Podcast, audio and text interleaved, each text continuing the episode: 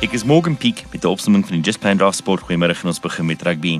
Die 19-jarige Toyota Cheetahs skrimskakel Ruben de Haas wil die komende Curriebeeker en Guinness Pro 14 gebruik om soveel as moontlik te leer by die senior spelers. Die Amerikaanse internasionale skrimskakel is een van ses spelers in die posisie wat deur die Cheetahs gekontrakteer is. Daar het dan hy van sport gesê dat hy weer die kompetisie vir die nommer 9 trei taai sal wees, maar hy wil as 'n speler verbeter.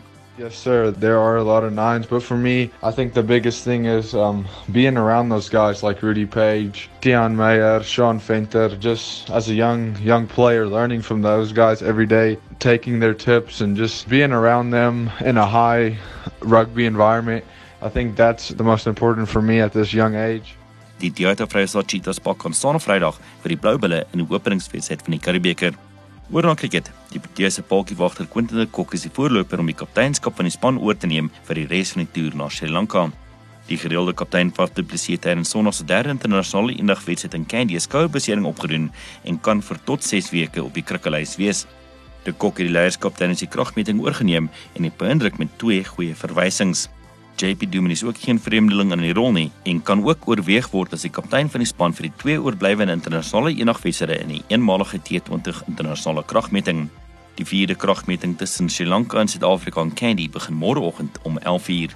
En laasens sokker, die tweede ronde van die Premier Sokkerliga begin vanaand met twee wedstryde wat gaan plaasvind. Polokwane City speel tuis teen die kampioene Mamelodi Sundowns en albei spanne steeds op soek na eerste sege.